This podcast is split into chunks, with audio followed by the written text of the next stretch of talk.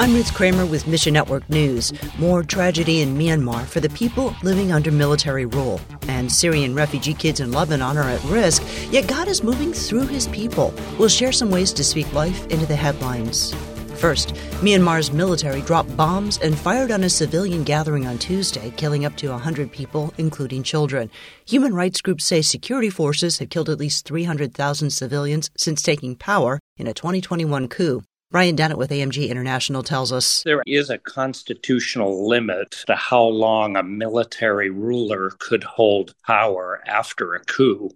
And that passed in January. But of course, they just passed that by completely. AMG partners say the military uses tanks and long range missiles from Russia and China in its crackdown on rebel groups. Junta forces also destroy villages and rebel strongholds. The military's burning of fields is going to affect this year's food security.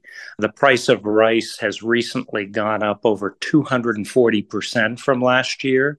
Uh, so AMG has been responding since the very beginning of the coup, providing thousands of families with food. AMG church partners meet the needs of desperate families, sharing help for today and hope for tomorrow. You can speak life into the situation. We'll connect you at our website. In the refugee camp that we've created, local churches have set up in the camp doing worship services, distributing Bibles, and just loving on these people. Next, in 2018, Israeli Prime Minister Benjamin Netanyahu told a group of believers in Brazil if you're a Christian in the Middle East, there's only one place you're safe the State of Israel. But that claim doesn't hold true today, especially for Christians from a Jewish background known as Messianic Jews. Uncharted Ministries' Tom Doyle tells us they're not being killed like Muslim background believers are in Muslim countries, but they are being pressured. Jewish believers were showing us videos of ultra Orthodox breaking up meetings, blowing whistles in their faces, screaming at them. Only 2% of Israel's 8 million people identify as Christian,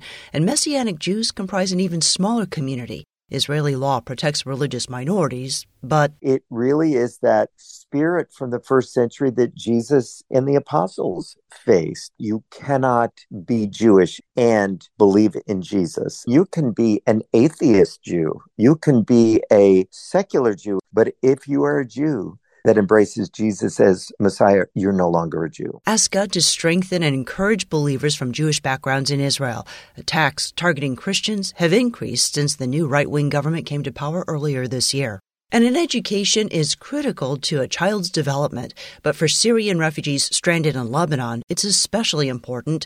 According to Pierre Houssney of Horizons International, it's about more than just teaching math and grammar. If you fill a, a child's head with uh, information and uh, you teach them to read and write. They can be educated. They're they'll be driven toward a career.